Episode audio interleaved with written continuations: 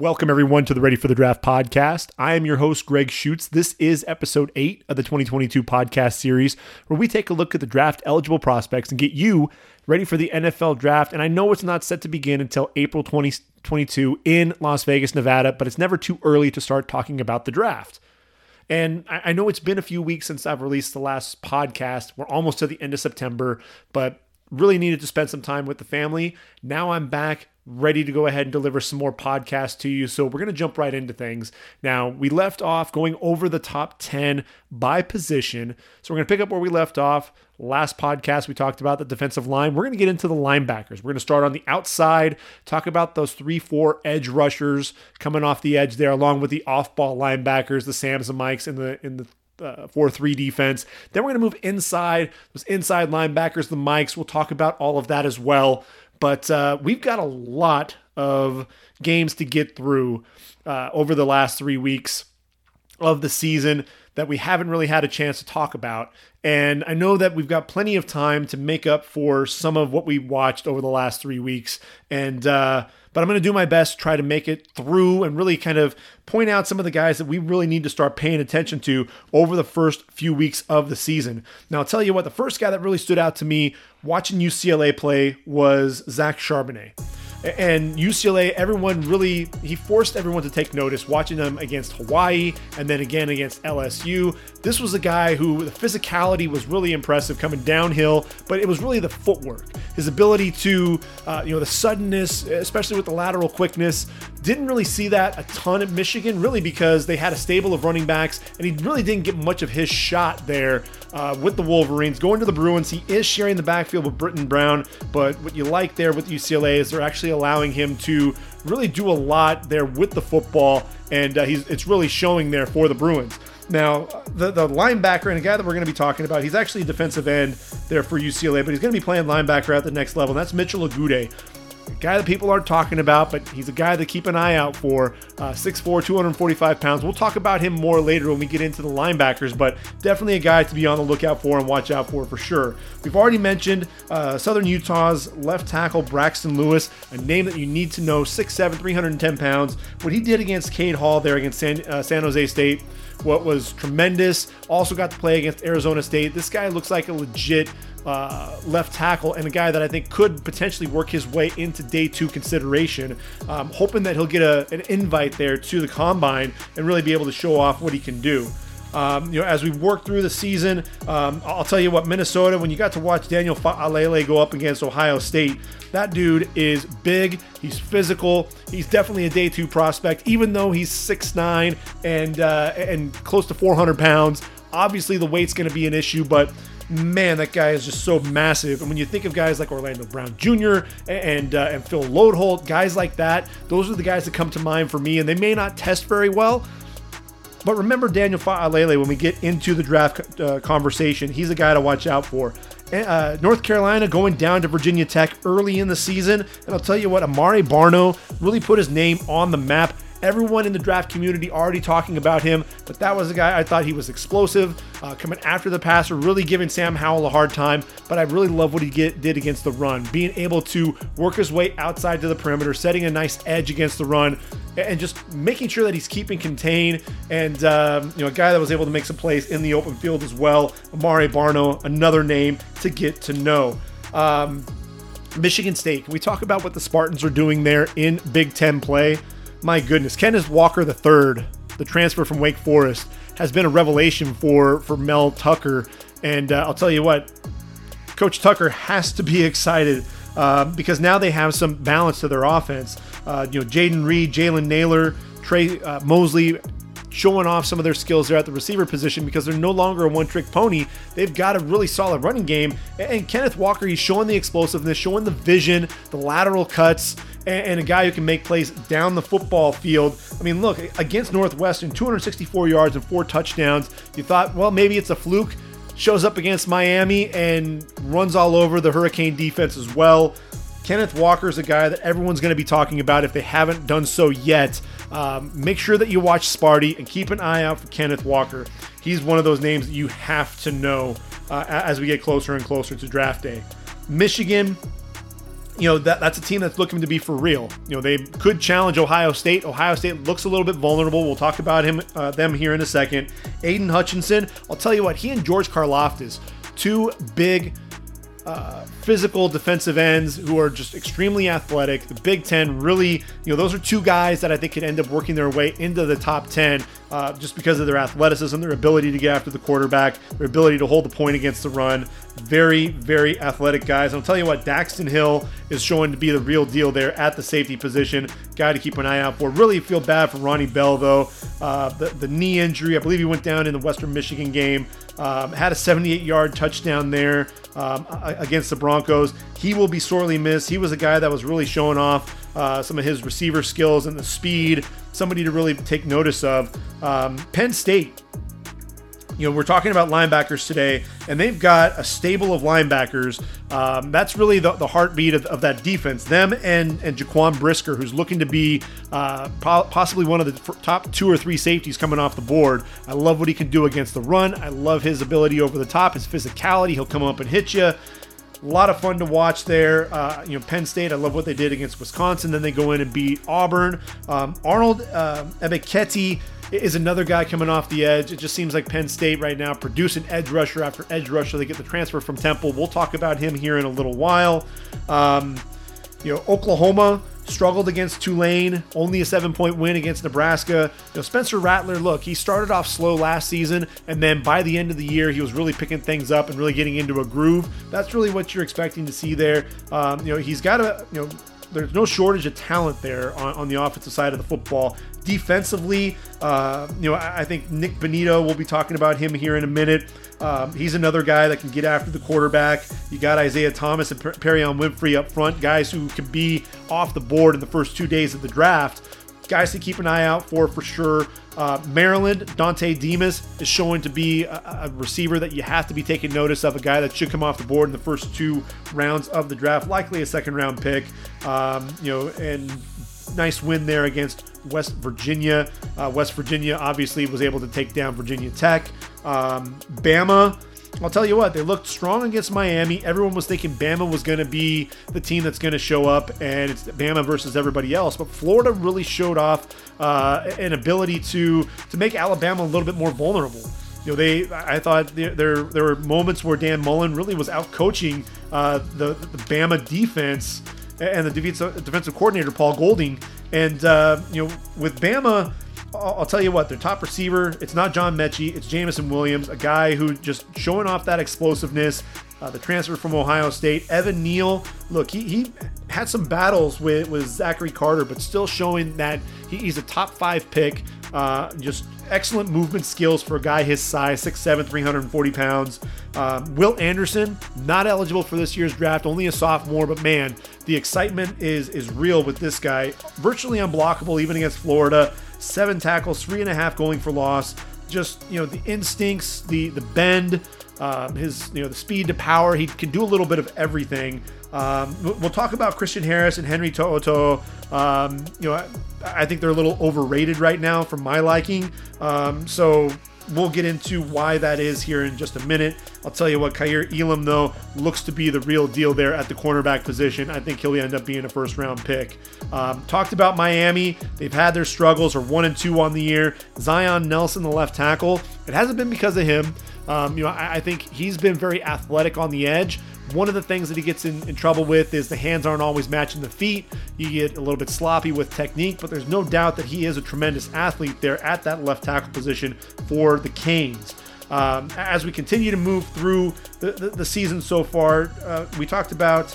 Um, Dra- let's talk about Drake London. You know, we've talked about him previously as, as a top three receiver in my book, and I'll tell you what, he's been absolutely dominant. Um, you know, Keaton Slovis really didn't distribute the ball to anybody else but Drake London, and uh, it was kind of nice to see Jackson Dart come in for in relief of uh, of Keaton Slovis there against Washington State. And, uh, you know, Jackson Dart himself now down with the meniscus tear. And uh, so Keaton Slovis is going to be taking over. But uh, Drake London, look, thirteen catches, one hundred seventy yards, two touchdowns against Wake, uh, uh, Washington State. And uh, that was up in the Palouse in Pullman, Washington, Martin Stadium. And uh, he's big.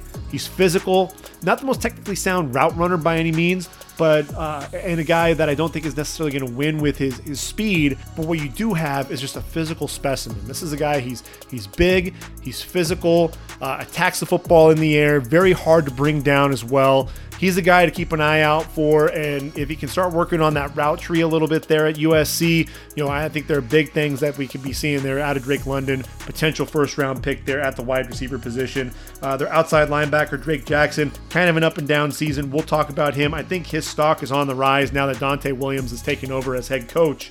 Um, I mentioned George Karlaftis there at Purdue. Um, you know, a guy who's just fun to watch. If, if you haven't gotten a chance to watch him, definitely tune in and do so. Uh, DeMarvin Leal, look, you know, he can play a, a five technique if you want him to. He'll he'll line up um, as a three technique in a forty-three defense. He's the guy that is explosive. The power in his hands is real, and uh, he's definitely looking at like a guy who could end up coming off the board in round number one. Georgia. Look, we talked about Penn State and their stable of linebackers. Georgia has the exact same thing. They've got three or four linebackers there that are going to get drafted high. But I, I'm the guy that's just so much fun to watch is is uh, Jordan Davis, a guy who is six six, three hundred forty pounds, and I swear the guy probably could run a, a sub five forty. He's so quick, so athletic, coming off the football.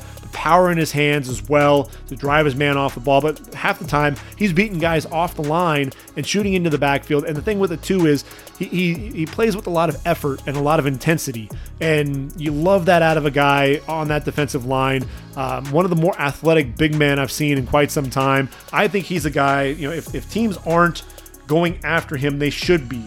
Now Clemson, Uh, you know, against Georgia, they they look pedestrian.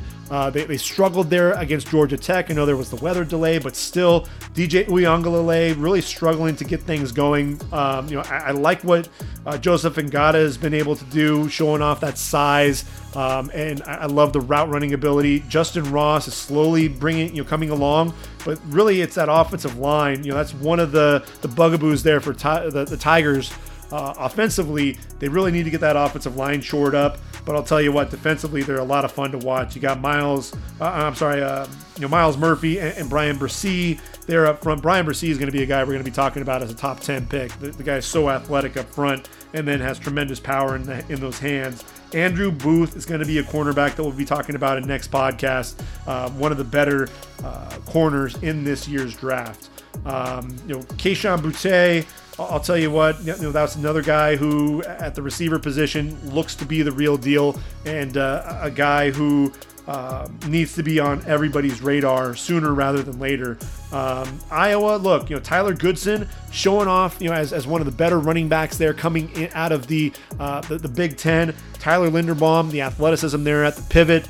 He's definitely a guy that I think could potentially solidify himself as a uh, as a possible first rounder. You see some of the, the centers that are coming along. I was actually surprised that we didn't see Creed Humphrey or Josh Myers or Landon Dickerson come off the board in round number one. Um, I think Tyler Linderbaum um, is the real deal, and there's a chance that we could see him come off the board in round one. Iowa as well. You know, Riley Moss with two pick sixes against Indiana. They've got some legit corners there on the outside. Um, you look at, at Notre Dame, some struggles up front on the offensive line. I loved having the dump truck, Kane, uh, Kane Madden, getting uh, uh, coming over from Marshall, the, the grad transfer. Um, you know, Kyron Williams looks to be, you know, legit. Uh, even if he's not running the football well between the tackles, a guy that, that can be a factor in the passing game. A lot of fun to watch there. Jermaine Johnson, he's playing defensive end for Florida State. I think he'll be a linebacker at the next level. Had seven tackles, one and a half sacks, couple of tackles for loss there against Notre Dame. He's a guy that I think just outside my linebacker top ten, but a guy that you definitely need to know about. Ohio State against Oregon. I'll tell you what, Oregon kept running the same run play over and over and over again, and uh, it kept working. You know, it, it really concerns you. You know, there's uh, inexperience there at the linebacker position and in the secondary. I, I think Ohio State was was vastly overrated. I think their offense is high-powered. C J Stroud, um, injured, won't be playing against Akron, but um, you know, it, I don't think it's necessarily, obviously isn't going to matter against the Zips, but uh, no offense to, to Akron, but Um, you know, Garrett Wilson Chris Olave both look as advertised. Jackson Smith and Jigba also looking at, at like a fluid athlete. Look, seven catches, one hundred forty-five yards, two touchdowns against Oregon. Olave and Wilson also going over one hundred yards in the game. I love Nicholas Petit-Ferrer moving to left tackle. I thought Thayer Munford, you know, uh, was a little heavy-footed and uh, you know struggled a little bit with with the speed. And so I love Petit-Ferrer moving to left tackle. Thayer Munford, though, even at the guard position, he's been struggling a little bit, I think, with uh, with the footwork um, and pass protection. Does a better job uh, against the run. But I'll tell you what, the, the disappointments have been uh, you know, Zach Harrison and, and Tyreek Smith, the, the edge rushers that everybody's high on. And yes, They they are um, you know big recruits that came to Ohio State, and there are flashes, but they're just not producing the way that you would expect. C J Verdell, he's shooting up draft boards, showcasing the the hands, the speed as well, being able to to run away from defenses. He's a guy that I think is definitely moving up those draft boards. And then in the secondary there for the Ducks, Verone McKinley. Look, this was a dude, you know, that seemed to be everywhere there against Ohio State. He and uh, you know uh, Mykael Wright going up against, uh, uh, or I'm sorry, Mykael Wright going up against Chris Olave. Um, it was really a battle, really a lot of fun to watch there. You really didn't see Chris Olave separate too much from uh, from Mykael Wright. He's another guy that we have to be talking about as we move forward. Um, I loved what Iowa did against Iowa State. Really uh, neutralized Breece Hall a little bit. Um, Hall just was sixty-nine yards on the ground in that game. Did have five receptions, showed off some hands, lost a fumble though, so you worry a little bit, um, you know, about ball security. Um, Will McDonald, I, I didn't have him in my defensive ends. I thought that he was going to be more of an outside linebacker in a thirty-four defense, but uh, watching him there against Iowa, look, had a had a one and a half sacks. I really liked what he was able to do against uh, you know the, the, the tackles there, Mason Richmond, Nick DeJong, um, even Jack Plum got in there a little bit, and uh, the, the physicality, the power. He looks a lot bigger than he was uh, a season ago. I think he can actually Uh, be a defensive end in a four three defense, play with his hand in the dirt. Um, so I, I wanted to make sure that I at least mentioned that because I didn't get a chance to talk about him previously. Um, I, I thought Jackson Kirkland uh, got whooped by by Aiden Hutchinson. You know, he's he's very athletic uh, as a left tackle, but I, I think he reminds me a lot of Sam, Samuel Cosme in that he's he's more of a Uh, finesse tackle, you know, not a whole lot of power to him. You look at his legs, he's got some smaller legs as well. Um, and I thought Aiden Hutchinson, you know, showcased speed, showcased power, and uh, was able really to to get around him at will. Um, and that's why Michigan, you know, big reason why Michigan struggled. And uh, I'm sorry, Michigan, um, you know, pounded the, the Huskies, why the Huskies struggled. Um, you know, he's, he's definitely a guy that, uh, I think hurt his draft stock a little bit because that was a, a showcase game for him.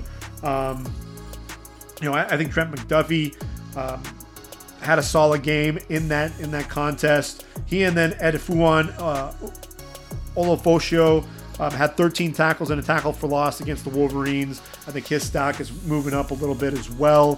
Um, as we continue moving through the season, uh, Cincinnati taking on Indiana. Indiana had the, the Bearcats on the ropes. Desmond Ridder really struggled with accuracy. Um, I thought the athleticism obviously was on display. That's one of the things that you definitely see with Ridder. But you know the, the accuracy and and just you know, making some poor decisions at times, throwing into coverage. Um, struggled there at times there against Indiana. But Indiana really fell apart when their their heart and soul of their defense, Micah McFadden, went out to a targeting penalty. Um, you know, that's really what hurt them. But I'll tell you what, Ryder Anderson, I love him. That transfer that came in from, uh, you know, from Ole Miss. He's a guy that can kick, you know, come off off the edge there. Um, had seven tackles, a sack, and a, and a, a tackle and a half for loss uh, there against Cincinnati. He's a lot of fun to watch. And then Darian Beavers. Uh, you know, is he a defensive end? Is he a linebacker? I think he'll end up being a linebacker. He reminds me a lot of Zaven Collins, and a guy that has that that speed, um, can can run sideline to sideline, can do a lot of things there. Um, I, I think Darian Beavers is one of those guys that's going to be moving up draft boards, and uh, you know, one of the uh, receivers that I thought, you know, I, I was putting him into my top ten. Ty Freifogel, some of the performances there in the Big Ten, uh, I, I thought were were tremendous, but I'll tell you what, you know, Sauce Gardner, Kobe Bryant really shut him down. And, you know, I think it speaks to the the athleticism and the play there of Gardner and Bryant. Um, you know, but Freifogel really, I, I think his draft stock took a hit. That was a showcase game for him, and it just didn't really pan out for him. Um, you know, Will Mallory, expecting a little bit more out of him there um, at Miami. Not really seeing a whole lot in terms of uh, of his game. Um, so I, I think in terms of that tight end group, you know, that's a, a chance for him to make a statement. Really kind of missed out on that. Um, continuing moving through um, Mississippi State, you know, they ended up losing that heartbreaker there against Memphis. Um, watched Charles Cross. And uh, there, there were times where he was beaten where his hands uh, got a little bit outside and would, would, would lose his blocks. But when he got it, shot his hands inside, when he was playing with leverage, being able to, to keep his, his pad level low and, and bend at the knee, he was able to mirror his man, take off those, you know, cut off those secondary moves. And uh, I think Charles Cross, as that game went along against Memphis, really showed why a lot of people are excited about his play. Um, you know, and then finally, you know, we, we get in into, uh, you know, Auburn. You know, yes, they lost to Penn State, you know, twenty-eight twenty in that heartbreaker. Um, you know, Brisker with, with the pass breakup there at, uh, right around the goal line. Uh, again, the instincts show, show, uh, showing up there. But I'll tell you what, Tank Bigsby, that running back, He's he's a guy, he's powerful. He runs, you know, runs hard between the tackles. Uh, a guy that's just so difficult to bring down. Really love watching him play. And then they've got a couple of linebackers there in Owen Papo and, and Zacoby McClain. Um, you know, very athletic. Uh, McClain, another guy that went went out due to uh, a, a targeting penalty. I think that hurt Auburn a little bit there with some of the leadership in that, that linebacking core. Roger McCreary, though, looks to be legit and be the real deal. Um, there at uh, at the corner position for the Tigers.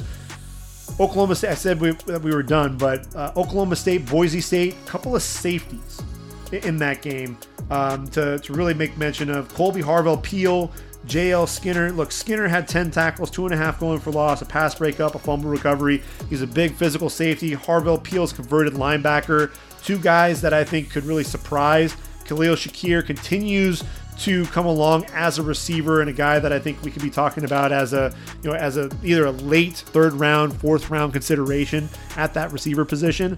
And then uh, Arizona State, you know, Jalen, uh, Jaden Daniels, I, I thought, you know, you saw some some decent um, accuracy overall in the short to intermediate game. Did throw a couple of picks in that contest, um, but Rachaad White, you know, had had nine catches on the day, uh, showed off tremendous hands in that losing effort there to the Cougars, uh, losing twenty-seven to seventeen in Provo. Um, but the, the hands to go along with the burst downhill, um, and actually shows off some decent footwork as well. I think that definitely has helped his draft stock.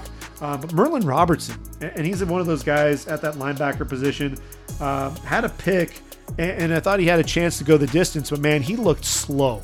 He looked really slow, ran sixty yards, wound up getting caught from behind. He just did not look very fast going down the sideline, you know, and that's one of the things that's a little concerning to me.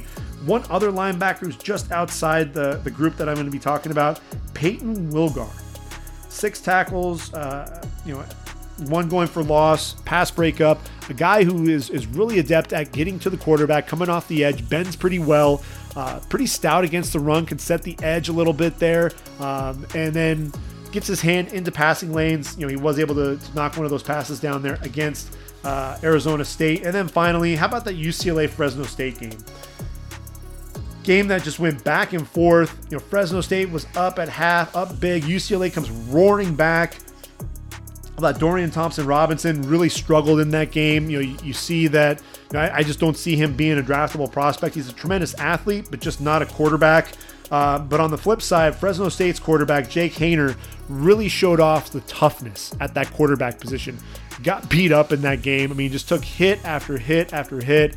And, uh, you know, you could see him in pain as he was trying to throw some of those balls down the field, and uh, ends up throwing a touchdown, I believe, with fourteen seconds left in the game.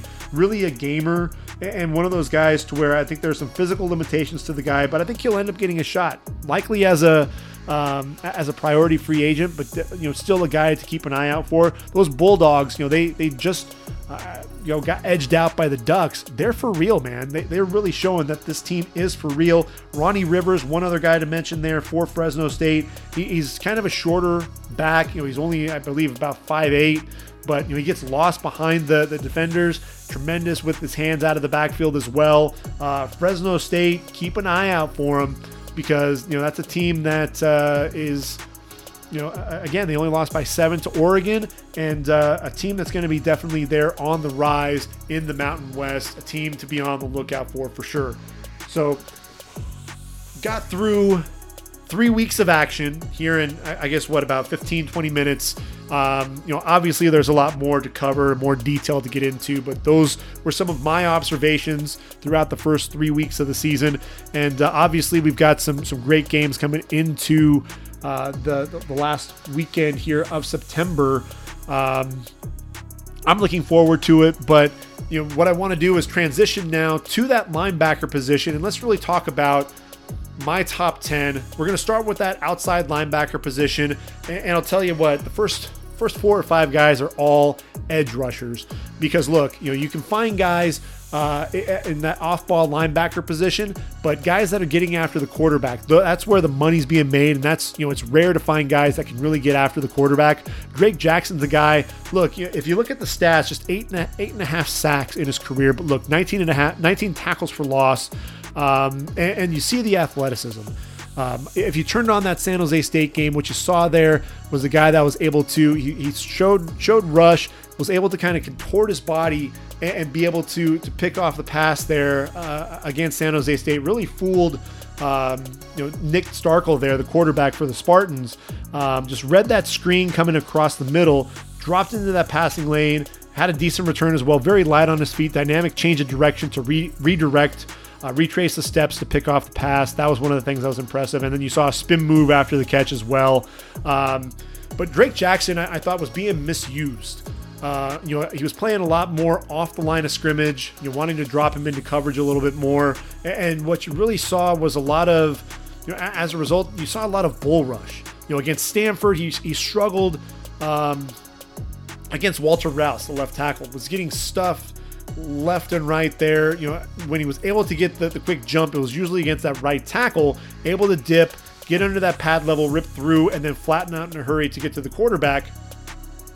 But you didn't see that consistently, and you really wanted to see him affect the game a little bit more. You saw that against Washington State. Once he was able to uh, you know, really get turned loose, you saw the speed rush, uses those hands to slap the left tackle's hands away, and then turns that corner, flattens out, gets a huge hit on the quarterback, sack fumble in the end zone, recovered by Tuli Tuipulotu for a touchdown. Huge hit on the quarterback there in the end zone, and really he, he was finally able to kind of showcase what he can do. Um, so I, I thought that was definitely impressive. Um, you also saw him against the run there, Max Borgi, uh, first and goal at the one-yard line. He actually took that left guard, uh, Jarrett Kingston, drove him back into the backfield, able to get that arm free and, and drop Borgi for no game. Did a really good job using his length. Look, he's six foot four, two hundred fifty pounds, um, and you know, he could probably add some weight if you needed him to, but I really just want to see that explosiveness and that speed coming off the edge, uh, because the guy behind him is really on his heels, and a guy that just has that sprinter speed, and you, you just you can't teach speed, especially as an edge rusher coming off off the corner. And that's Adam Anderson out of Georgia, six foot five, two hundred thirty pounds. The junior, look, thirteen tackles for loss, eleven sacks in his career, three sacks through three games there at Georgia. And what I just love about what Adam Anderson does is, I mean, this guy will be in a sprinter stance and coming off the edge, four four point stance, and just comes like a like a bat out of hell, um, you know, able to, to bend. Um, you know, one of the things that I thought was really impressive against Clemson too was, um, you know, left side of the line, came around the edge, uh, used his hands on on, on Shipley, Uh, the running back, you know, tried to get over the block, kept coming, chased down the quarterback, Dewey, uh, D J Uiagalelei, after just a three-yard gain.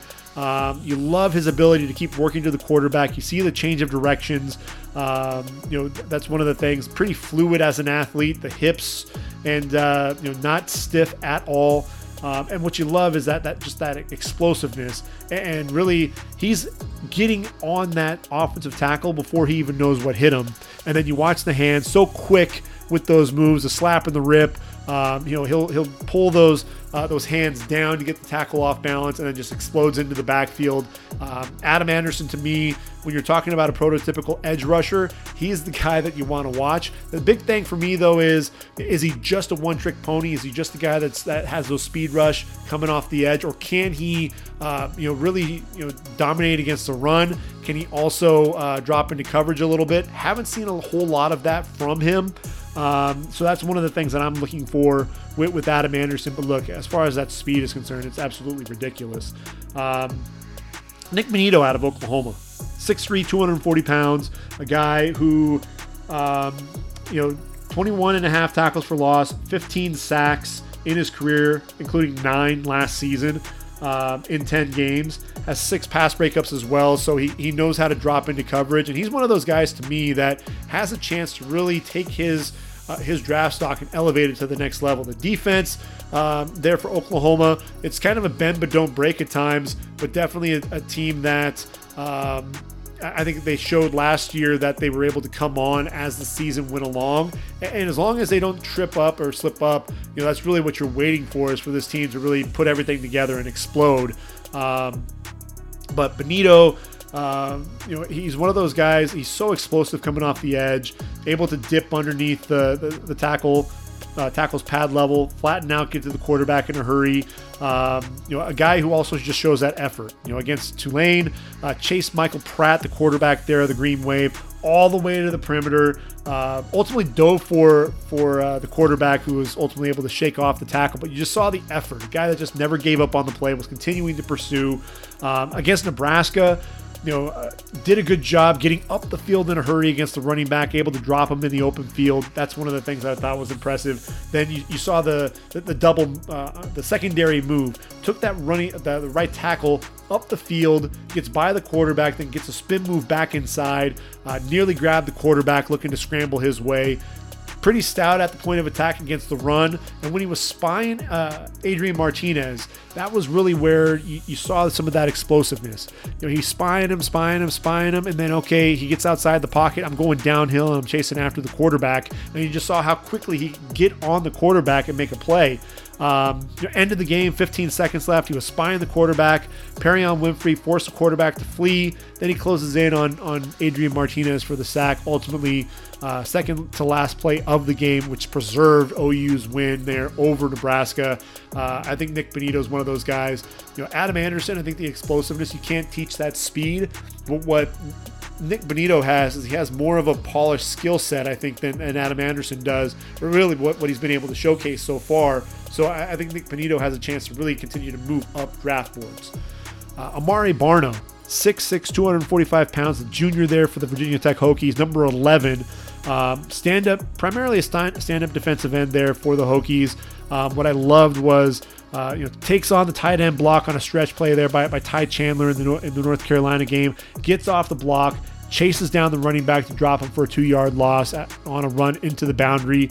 His inside move, you saw speed to power versus the left tackle, then a spin back outside to get to the quarterback who's trying to step up in the pocket. Um, eighteen seconds left in the first half, spying the quarterback on the boundary.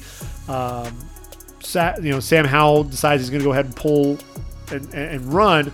And what you saw there was Barno closing in a hurry, arriving at Howell, then punching the ball free, which the ball ended up going out of bounds. They lost eight yards on that play. Um, and then the first play of the second half, spies Sam Howell uh, at the line, uh, line of scrimmage against the left tackle, comes off the block as Howell was rolling left. Nobody was open uh, down the field, so he was able to quickly get there, wrap him up, and take him down for a sack. You know, Barno, what I love about him really going through all of that is, you know, he's stout against the run. He shows off the athleticism as well to uh, you know, fight off blocks and be able to get outside, chase down running backs, keep them in front of him. Um, you know, as well, keeping them behind the line of scrimmage if at all possible. And then you see the bend uh, coming off the edge with the speed rush. You see the speed to power as well. There's some versatility to his game. To me, I just I, I'm a big fan of Amari Barno and what he's able to bring to the table. Uh, Kingsley Enigbare is another guy there. South Carolina, six four, two hundred sixty pounds. Uh, a guy who pretty consistent in terms of his numbers. nineteen and a half tackles for loss, thirteen sacks. Uh, has two and a half sacks. uh, through three games this year for the Gamecocks. And really, when you have uh, Enigbare, he's a big dude, but he's playing really that, that stand-up edge rusher there for, for South Carolina. Um, you know, I don't remember seeing him really putting his hand in the dirt at all. He was really playing uh, standing up. But one of the most impressive plays, um, he was just so explosive coming off the ball. His hips were already turning and were square uh, you know, to the to the quarterback, uh, just coming right off the edge as he's avoiding the cut block by the left tackle, Jamari Sawyer. And uh, had he had a little bit more time, all he would have had to do was explode to the quarterback and, and really would have been able to punish uh, you know, J T Daniels on that play. Very sudden push-pull uh, to take the took Sawyer up the field, push-pull, and then able to get straight to, to J T Daniels there as well. Um, the lateral move inside both the left tackle and the left guard, able to drop the running back for just a three-yard gain. Inside rush, look, he's not just the guy that's going to try to get around the corner off the edge. He'll do those inside rushes, um, you know, and uses those hands to get off the block and get into the backfield and pressure quarterbacks. Um, you know, I think Enigbare is poised for really a breakout season this year. You know, obviously everyone's been talking about him and want to continue to see him elevate to the next level. I think double-digit sacks isn't out of the question. Uh, another guy, and look, I watched uh, Arnold uh, Ebiketie. I, I mentioned him earlier, six three, two hundred fifty pounds. I thought maybe he might have to change up his game a little bit and uh, and be a thirty-four outside linebacker. He's starting to prove me wrong a little bit. I'm seeing a lot more explosiveness out of him, um, and it's making me reconsider things. You know, I, I thought with, with Brian Burns uh, that, you know, hey, just his lack of overall size, he put more size on him to ultimately be that, that uh, Uh, edge rusher there in a four three defense. But uh, with, with Arnold Ebiketie, look, the, the Temple Owl uh, transfer, what I really love is is you see these arm, motor, arm overs. You see the stutter, arm over, beats the, the left tackle, getting inside off the ball, so quick to the quarterback, forcing a lot of throwaways. So look, even though you're looking at the stats and like, hey, he only has one sack, one tackle for loss, you know, it's not very impressive. One of the things what there was was he was constantly in the backfield, constantly affecting uh, what was going on with the quarterback, forcing him to either step up into the pocket. You know, he was really running into the linebackers. That's really what you had was Ellis Brooks, Brandon Smith, uh, Jesse Luketa. You know, all those guys were having big games Uh, for Penn State, and a lot of it was due to number seventeen coming off the edge. Um, so a, a guy that I think is definitely should be on everybody's radar. Uh, moving to number seven, how about Peyton Wilson out of N C State? We get our first off-ball linebacker, six two, two hundred forty pounds. And look, I know that he's out for the year now, uh, season-ending injury, so he's not going to be playing moving forward, and I think that's probably going to solidify his status coming back to the Wolfpack. But look, this is a guy who has incredible instincts. Reminds me of Luke Kuechly. He's not the athlete that Luke Kuechly uh, that Luke Kuechly is, but um, you know, if you want to know where the football is going to be, y- you follow number eleven, and he's going to take you right there to the football. Um, unfortunately, with that season-ending injury, you know, he's he's likely going to be coming back to Raleigh, and I'm sure that the Wolfpack definitely happy about that. But look, um, you know, about him coming back, not the injury. Uh, but you look at, at twenty twenty, one hundred eight tackles, eleven and a half going for loss, three and a half sacks, two interceptions, uh, a guy who just has a nose for the football. And I really hope that he can return back to his form from twenty twenty, because he's really a special player and a guy that I think deserves consideration in uh, you know, day two of uh, likely the twenty twenty-three draft. Uh, but we'll see. You know, there, there are stranger things that have happened. You know, he may get into the process, may recover a lot quicker, may decide that he wants to enter the draft. Uh, we've seen that happen with a lot of players over the years, so we'll have to kind of wait and see what happens there with Peyton Wilson. Uh, DeMarvion Overshone out of Texas. Look, six four, two hundred seventeen pounds, a bit undersized, looks a lot like a safety. I mean, he's got ten pass breakups in his career, three forced fumbles, nose for the football, three interceptions as well, um, six and, sixteen and a half tackles for loss, three and a half sacks. So the guy plays all over the field. He reminds you a little bit of um, you know, really a taller version of Jeremiah Owusu-Koramoah, because you know he, he's able to do a little bit of everything and looks like a, a, you know, a bulked up safety a little bit. But uh, number zero is flying all over the place. You'll see him blitzing, shooting through A gaps, um, you know, run plays, uh, getting off blocks, and uh, you know, really kind of that hybrid guy with that range and the versatility. That's really what I like about him, a quick twitch athlete, and that's really the the way that the that the game's going, the way of the future for that linebacker position. He'll be a guy that I think would be comfortably there on day two. Same with Terrell Bernard. Look, you know, you want to talk about guys who, who had season-ending injuries. He uh, only was able to make it through five games there in twenty twenty. But look, that twenty nineteen season, what was a stellar season there for, for the Baylor Bears with, with Terrell Bernard. one hundred twelve tackles, nine and a half going for loss, four and a half sacks, a couple of pass breakups, three, four uh, fumble recoveries, one of which was returned for a touchdown. And really through through five games, he was a guy that I had on my radar. I actually had him in my top ten. fifty-five tackles through five games, six and a half going for loss, three and a half sacks. A playmaker, has a nose for the football, another guy who's a bit undersized, but you know, he has tremendous range, can play sideline to sideline, can play against the run, can play against the pass. He, you, you're going to see him filling holes as well. Really a three-down linebacker and a guy that I think should be in consideration, um, you know, as a as a late day two pick. Uh, definitely a lot of fun to watch. Um, two other guys, they're at that that outside linebacker position. How about Boye Mafia out of uh, out of uh, Minnesota, and Brenton Cox out of Florida. Uh, two guys that are that are bigger. They're both six four. Uh, Maffey's got a little bit of weight on him, uh, two sixty-five to, to Cox's two hundred fifty-three pounds. Maffey, look, uh, you know, he's explosive. You know, I think that's one of the things you see. Uh, ten sacks in his career, including a couple so far through three games for the Golden Gophers. Um, you know, what I worry about with him is, is he a one-trick pony? Is he a guy that's really just going to get after the quarterback? And that's really, you know, obviously there's a home for that.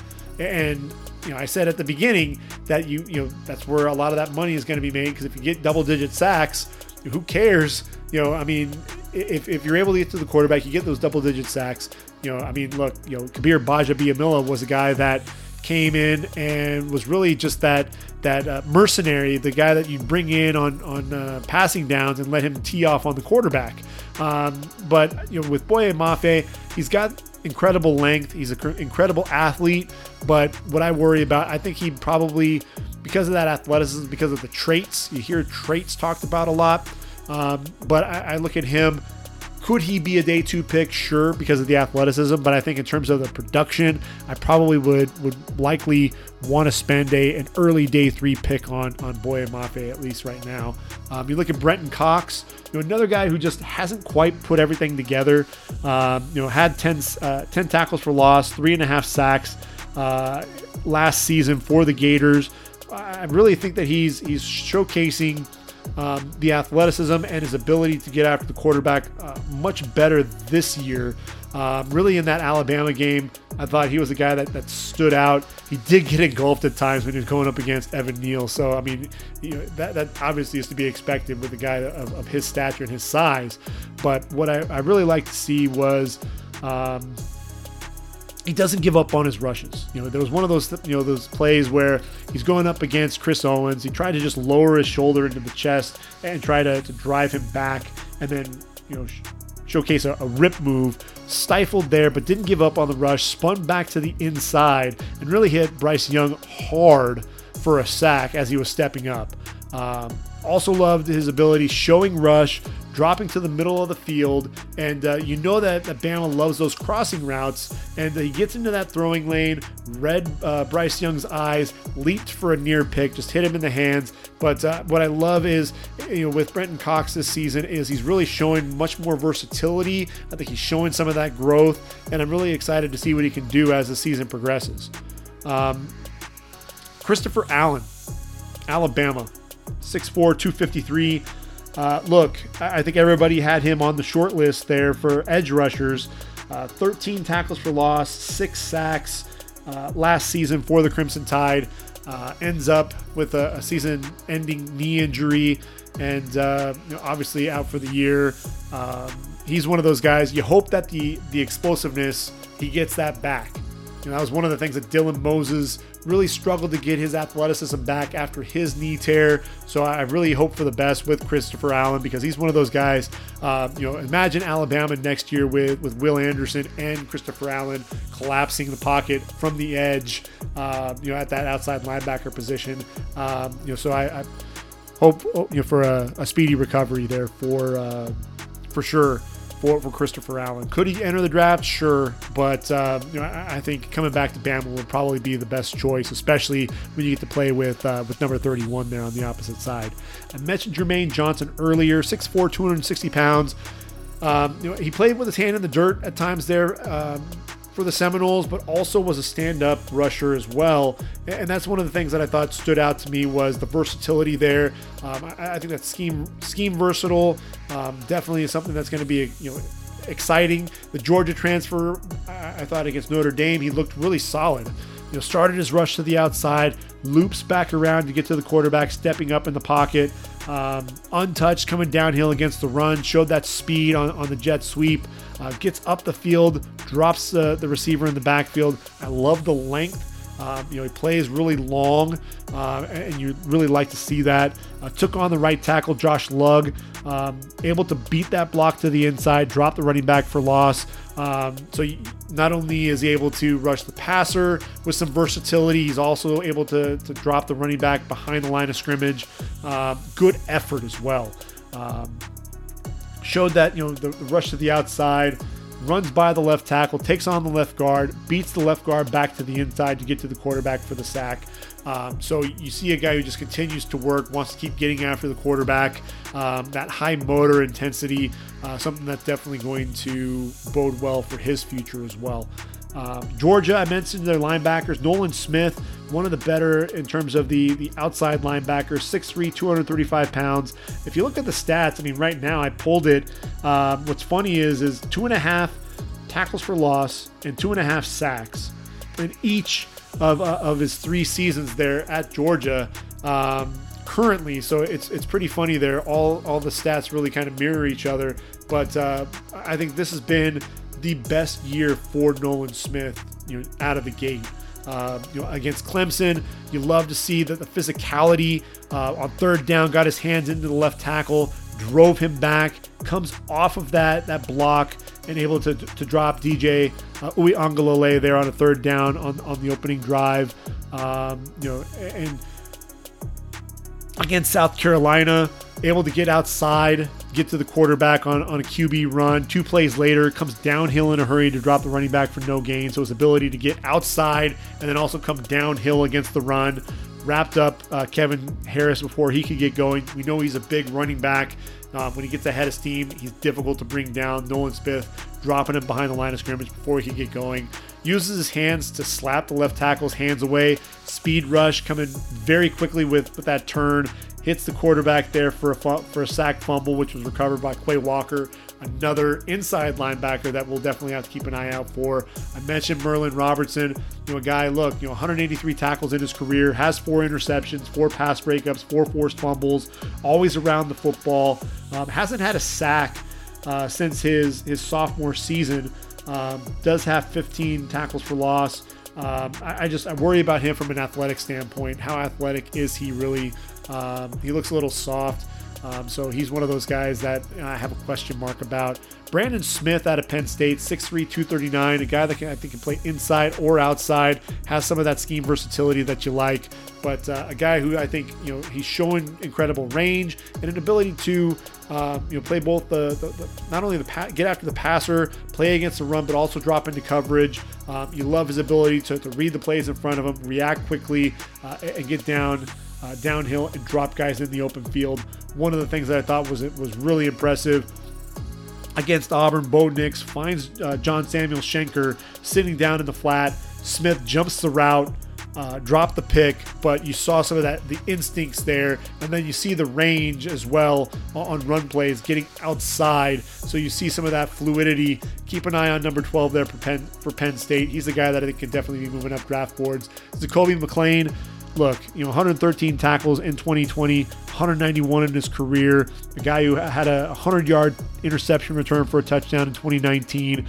Um, a nose for the football, thirteen tackles for loss, three and a half sacks. Uh, he's undersized, so he's six foot, two hundred nineteen pounds, but definitely a guy that um, flies around to the football. Don't see him, you know, dropping into coverage quite as much as, as you'd like, especially, you know, with Auburn. They've got, um, you know, the, the the five defensive backs there. But, uh, you know, that's one of the things that's kind of a question mark for me. I know that Jacoby McClain has range playing sideline to sideline. I know he can come downhill against the run. Can he drop into coverage? That's really what I want to see more from with him. And then I mentioned Mitchell Mitchell Aguday. Uh, you know, really burst onto the scene as a junior there, as a as a JUCO transfer. Eight tackles for loss, two and a half sacks, and just seven games for the Bruins so far this year. Four forced fumbles. I think that's really what stands out to me is, is a guy that just knows what to do when he arrives at the ball. Um, a guy that just continues to work hard, play hard. Um, there was a, a fourth and one play there against Fresno State. Got in a four-point stance. Got really low. Uh, able to get off the block. Meet Ronnie Rivers in the hole with that low pad level. Fired into him, stood him up, and then the leg drive to keep him shy of the first down. So, you know, another guy, you know, he just has that nose for the football. He's instinctive. Keep an eye out for number forty-five there for U C L A. He's the guy that I think as the season goes along, more and more people will be talking about him.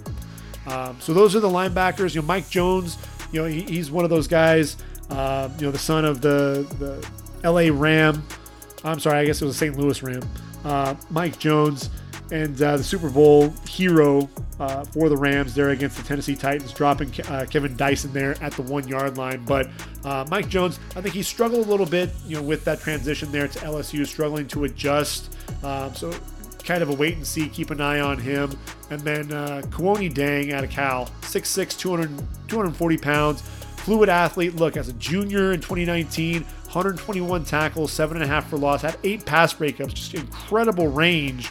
Uh, didn't see, you know, had a, a drop off there for, for the Bears, only played in four games, um, kind of struggling to get things going for, uh, for for the Golden Bears there in twenty twenty-one, uh, but definitely a guy that I, I think has the athleticism to play at the next level. Um, right now, just looking like a, a late day three pick, potentially a prior, priority free agent, but you know, definitely has that athleticism to really step up and, and be a guy to be talking about here later on. So those are my outside linebackers to keep an eye on. We're going to move on to the inside linebackers. And look, my number one inside backer, he's playing outside linebacker, and, and honestly, I think he's a guy that would play inside at the next level, and that's Mike Rose out of Iowa State. six four, two hundred fifty pounds. Look, two hundred seventy-six tackles in his career, thirty-three and a half going for loss, six and a half sacks, six interceptions, including five in twenty twenty, uh, seven pass breakups as well. This guy can do a little bit of everything. He can drop into coverage, he can get after the quarterback when you need him to, uh, makes a lot of plays, makes a living behind the line of scrimmage, so instinctive. Like Peyton Wilson, if you want to know where the football is going to be, just follow Mike Rose, and he'll take you to the football. Uh, N'Kobe Dean out of Georgia, six foot, two hundred twenty-five pounds. I'll tell you what, watching him so far this season, I'm I'm impressed. Um, I've gotten to see him play in a couple of games now, and it just seems like anytime you're trying to watch anybody else there for Georgia, you can't help but watch number seventeen flying around to the football. You know, he's shooting through the through the A gap, um, you know, and and dropping. Uh, dropping running backs for loss. Uh, then he'll time his blitz, shooting through the B gap, runs through the, the, the right guard, bends to get to the quarterback for the sack. That was against Clemson. Gets out onto the perimeter versus uh, Will Shipley, who caught a pass, read the throw, drove on the pass, uh, missed the tackle. That's one of the things that that, that you do see. Um, did that a couple of times. Uh, whiffed in the in the backfield on a tackle, you know, by Kobe Pace. Um, so he needs to clean that up a little bit. But I'll tell you what, man, this is a guy that. Just he, he's he's instinctive. He flies around to the football, and um, he gets after the quarterback in in uh, you know, against the pass. He can play the run. Has incredible range. He's a guy to me that I think the draft stock is going to continue to rise. Pe- more people are going to be talking about him. Christian Harris, they're out of Bama, six two, two hundred thirty-two pounds. Everyone was talking about him, hyping him up as the next great Alabama linebacker. And look, you know, he had seventy-nine tackles, uh, seven and, uh, seven going for loss, four and a half sacks. But, um, you know, what I d- haven't really seen is this guy's ability to drop and play in coverage. You know, I've seen him play against the run, primarily downhill. You'll see him get outside, you know, at, at times and, and run guys down, show a little bit of range. But, man, I, I just, you know, I worry about some of those Bama linebackers being able to drop into coverage. We saw that with Dylan Moses getting lost. Uh, Christian Harris, I thought, was exposed at times. There uh, against Florida, you know, getting caught inside as well on some of the runs to the perimeter. Um, you know, Christian Harris, to me, I, I think he has the athleticism, he has the instincts, But uh, I, I think he's kind of been underwhelming, in my opinion, so far in twenty twenty-one. Devin Lloyd out of Utah, six foot four, two hundred thirty-five pounds. A guy that, look, he had six and a half sacks in twenty nineteen. Um, you know, ninety-one tackles, eleven, eleven total tackles for loss. Uh, had an interception that he returned for a touchdown, sixty, uh, sixty-four yards. Um, you know, only got to play in five games in twenty twenty, was on his way to another stellar season, had double-digit tackles for loss yet again. And through three games, thirty-eight tackles, five tackles for loss, and a sack. Uh, another guy who's definitely instinctive. You watch number zero, and he just seems to be all over the field making plays. Um, I love the athleticism. I love his ability to get outside. You know, I think he can drop into coverage. That's one of the things that you definitely see out of, out of Devin Lloyd. And, and look, you know, the, the range is, is absolutely there. And I think he is versatile. You know, he's a guy that plays inside there for the Utes. I think that's probably where his home is. But look, he can also move outside and play outside linebacker because he has the athleticism to be able to do that. Um, Pac twelve Defensive Player of the Week against Weber State, had twelve tackles, a forced fumble, and an interception in that game. Um, you know, you watched him against B Y U, and you watched him chase down um, you know, Tyler Allgeier uh, down from the backside, only a two-yard gain. This was a guy that definitely gets north and south and uh, gets there in a hurry, and you, you loved seeing the athleticism, being able to chase him down from behind. Um, you know, one of the things that he does struggle with, though, is getting off blocks. He'll let that offensive lineman get into his body too much and uh, struggles to get off some of those blocks, but if you allow him to play in space, man, Devin Lloyd, a lot of fun to watch. Uh, Owen Papo is another one, you know, out of Auburn, six foot one, two hundred twenty-six pounds, you know, a guy that uh, is has tremendous range. Um, he's a thumper, a guy that's going to come up and hit you. Had ninety-three tackles a season ago, six tackles for loss, four sacks. Um, you know, guy that just flies around to the football. That's one of the things that you expect to see from an Auburn linebacker is guys flying to the football, and Owen Papo can absolutely do that. Has the range playing sideline to sideline. Uh, Leo Chenal out of Wisconsin, six foot two, two hundred fifty pounds. Look, Leo Chenal hasn't seen the field yet, had the COVID, positive COVID test, sat out the first couple of games there for the Badgers. And look, Wisconsin could have used him uh, against Penn State. They get him back in time for Notre Dame. Watch him fly around to the football. He's their most athletic and playmaking uh, linebacker on the team. And that's with Jack Sanborn on the roster as well, a guy that we're going to talk about right after, after this. Um, but definitely a guy that I know that the Badger fans are excited to have. With Jack Sanborn, six foot two, two hundred thirty-six pounds, a guy that's been there four years in, in Madison, one hundred forty-five tackles. Look, you know, sixteen going for loss, seven and a half sacks, four interceptions, four pass breakups, three forced fumbles. A guy that does just a little bit of everything. And uh, he's not the, the tremendous athlete. Um, and probably going to be a mid-day three pick. But look, Wisconsin linebackers are intelligent. They can make plays all over the field. And what I love about him is he does a really good job, you know, with his blitzes, times them well. Um, you see him on stunts, looping around, um, showing good speed, running by by the offensive lineman, flattening out, getting to the quarterback. Um, you know, against Penn State, uh, Kevon Lee tried to reverse field back to, to Sanborn's side. He was able to get outside, staying at home, drop the running back in the open field for a loss.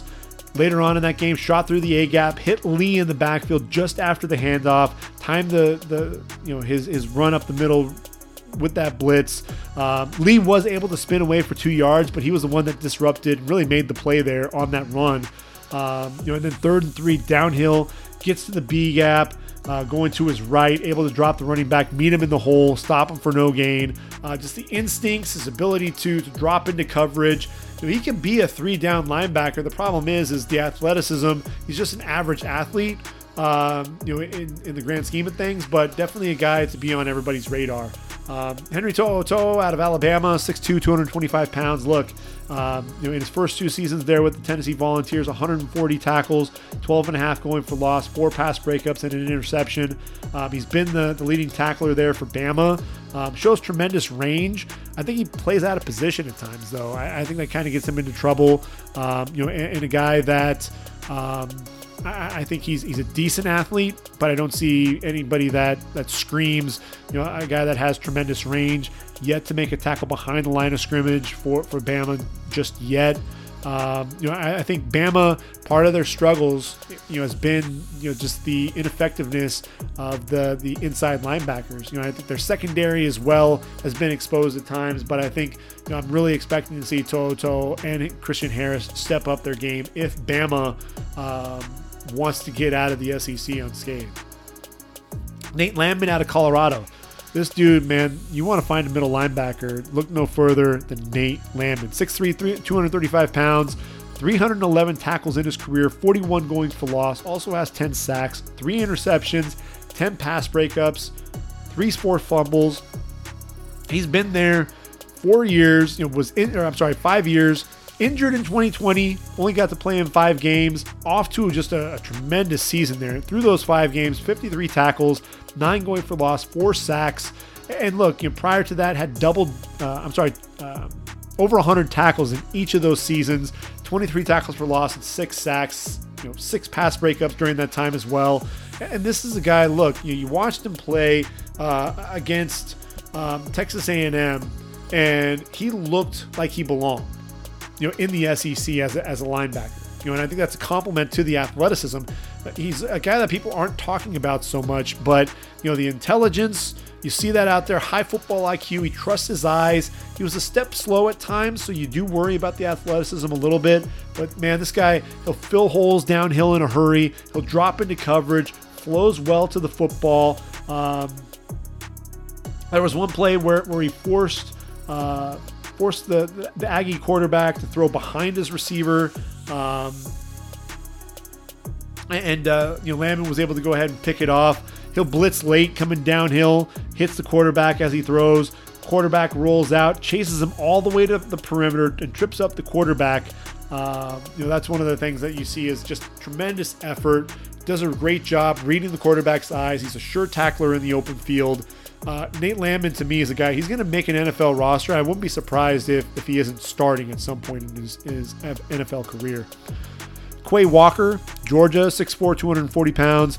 Look, this is another one of, of those Georgia linebackers. I mean, you know, that's one of the things that you just, you, what can you say about Georgia and, and the linebackers right now? You, there's just so many of them. We could talk about Channing Tindall as well. Um, you know, but, but Quay Walker, uh, number seven, uh, lines up on the right side as the right inside linebacker, a run play with Marshawn Lloyd going to the wide side away from him and showed the speed to chase him down all the way to the sideline for only a three-yard gain. Tremendous speed, tremendous effort, and that's the thing that you love about the Georgia linebackers is they just play with their hair on fire, um, high motor guys, excellent athleticism as well and speed, um, a lot of fun to watch. Ventrell Miller, I think it's worth mentioning. Look, he tore his biceps, Florida without him, but um, another guy who is tremendously athletic, a guy that can play all over the field, one hundred sixty-four tackles, fifteen going for loss, seven and a half sacks, uh, five pass breakups in his career here with Georgia.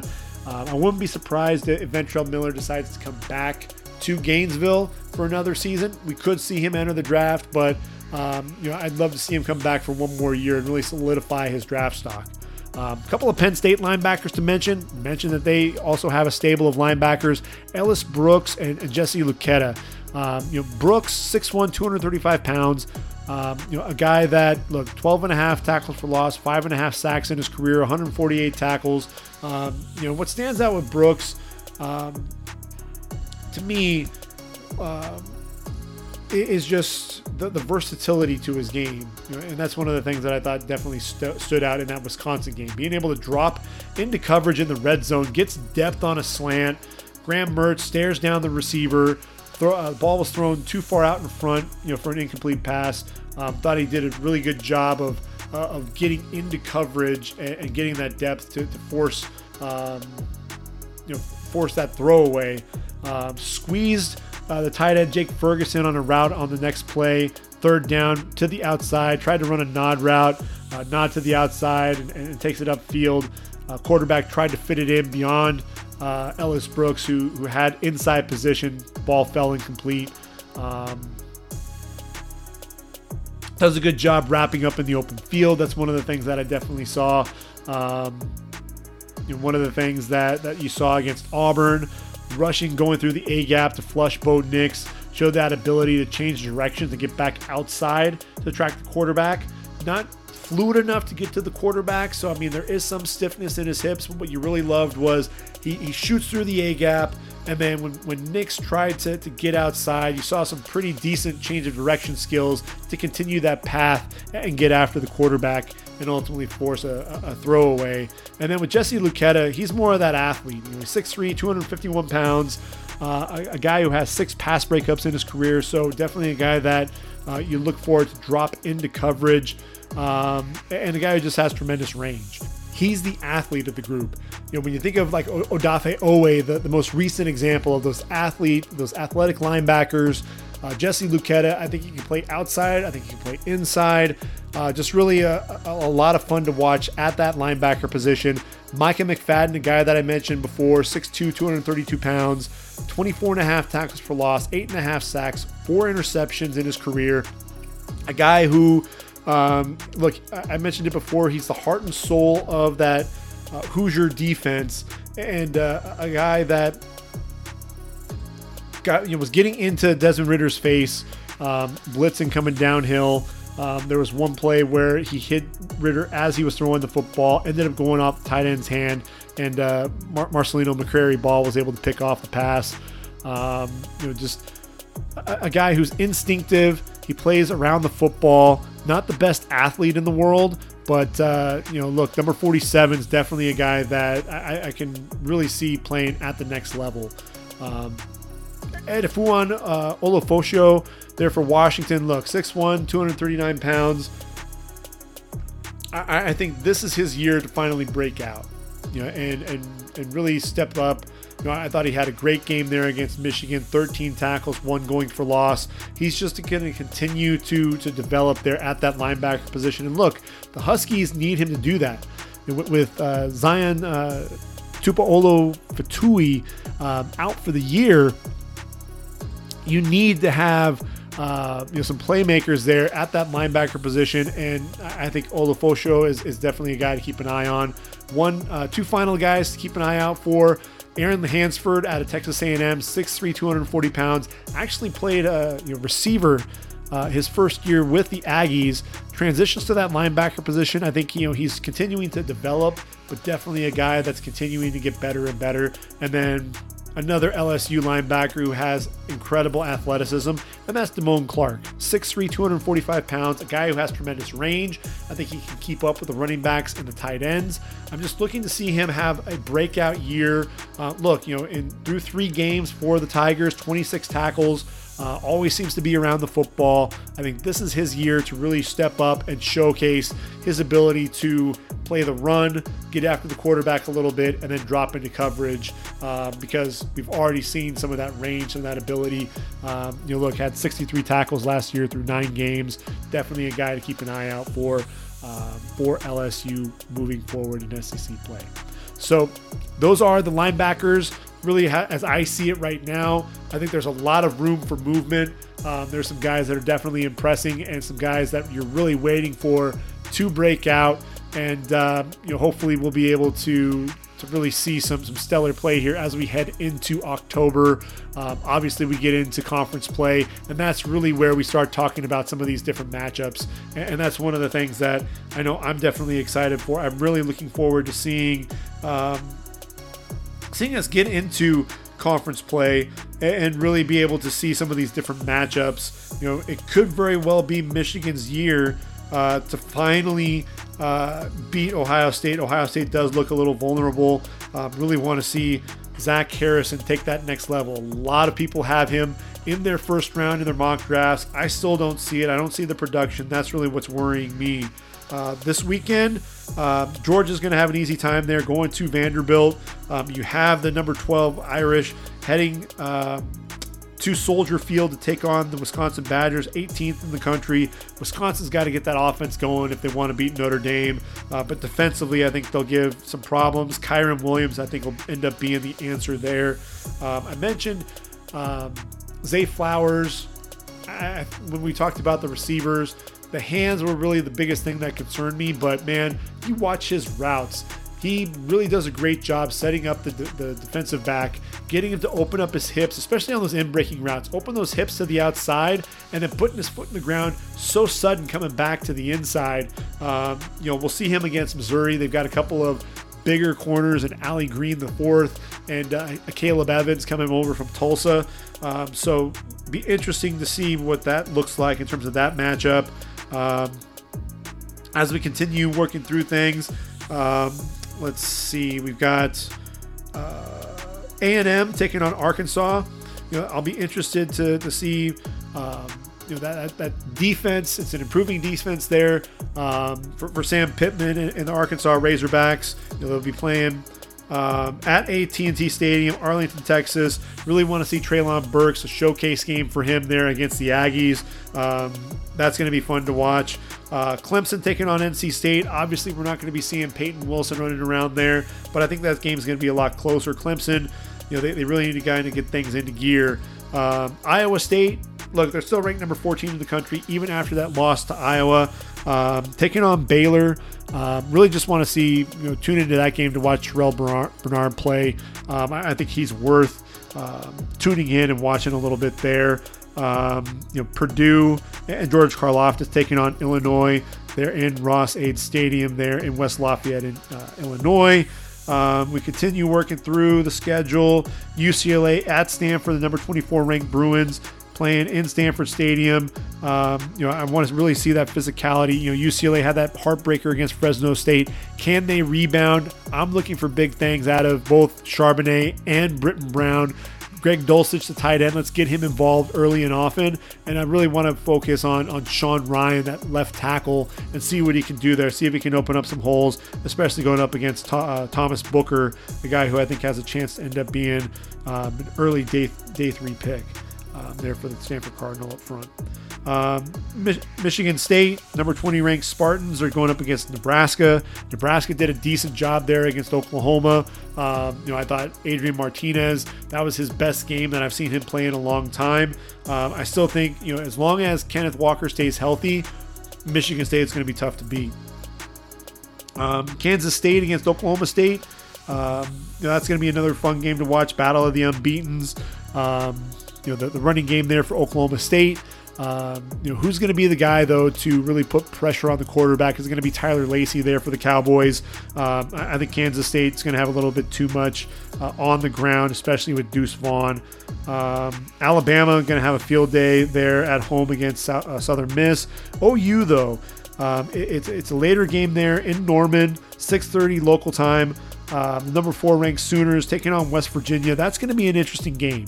You know, you're going to have the likes of Kennedy Brooks and Eric Green, uh, Eric Gray going up against Letty Brown, the, the running backs there. And, uh, you know, I, I think O U, this is going to be a statement game for them. I, I think if you see Spencer Rattler step up, you really want to see Nick Benito and uh, Perrion Winfrey, I, Isaiah Thomas, a lot of the people, a lot of the players that people are talking about. David Ogwebu, a lot of people have him, they're high on him for this year's draft. I just haven't seen enough production out of him to really warrant putting him into my, my rankings. Um, you know, but we'll see. We'll, we'll see what happens. You know, I, I think they're they're poised for a big game, and uh, really looking forward to seeing what can happen there. Um, Washington, you know, they've they've struggled so far this year. They're going up against Cal. That could be a rebound game there for the Huskies. Tune in, watch. Uh, Jackson Kirkland, can he rebound? Uh, you know, I, I think, you know, that Michigan game really kind of rattled him a little bit. Um, you've got Cade Otton, the tight end. You got a couple of really good corners, and, and Trent McDuffie and Kyler Gordon. Um, I, I think Washington runs away with that game. They're in Seattle. Um, Oregon taking on Arizona. Arizona's really struggling. I think that's a game for Oregon to really, uh, you know, if Kayvon Thibodeau is playing, you know, he he could end up having a, a huge game.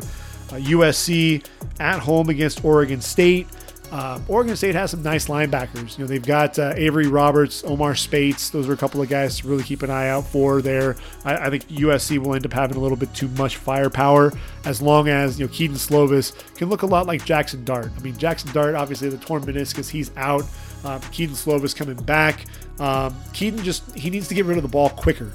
he, he holds on to the ball way too long, and that was the thing that you appreciated about Jackson Dart, was he was very decisive. The ball was out of his hands very quickly and uh, was spreading the ball around, wasn't just staring down one receiver. So it'll be interesting to see what happens. Look, Washington State also played a lot of man coverage against Jackson Dart.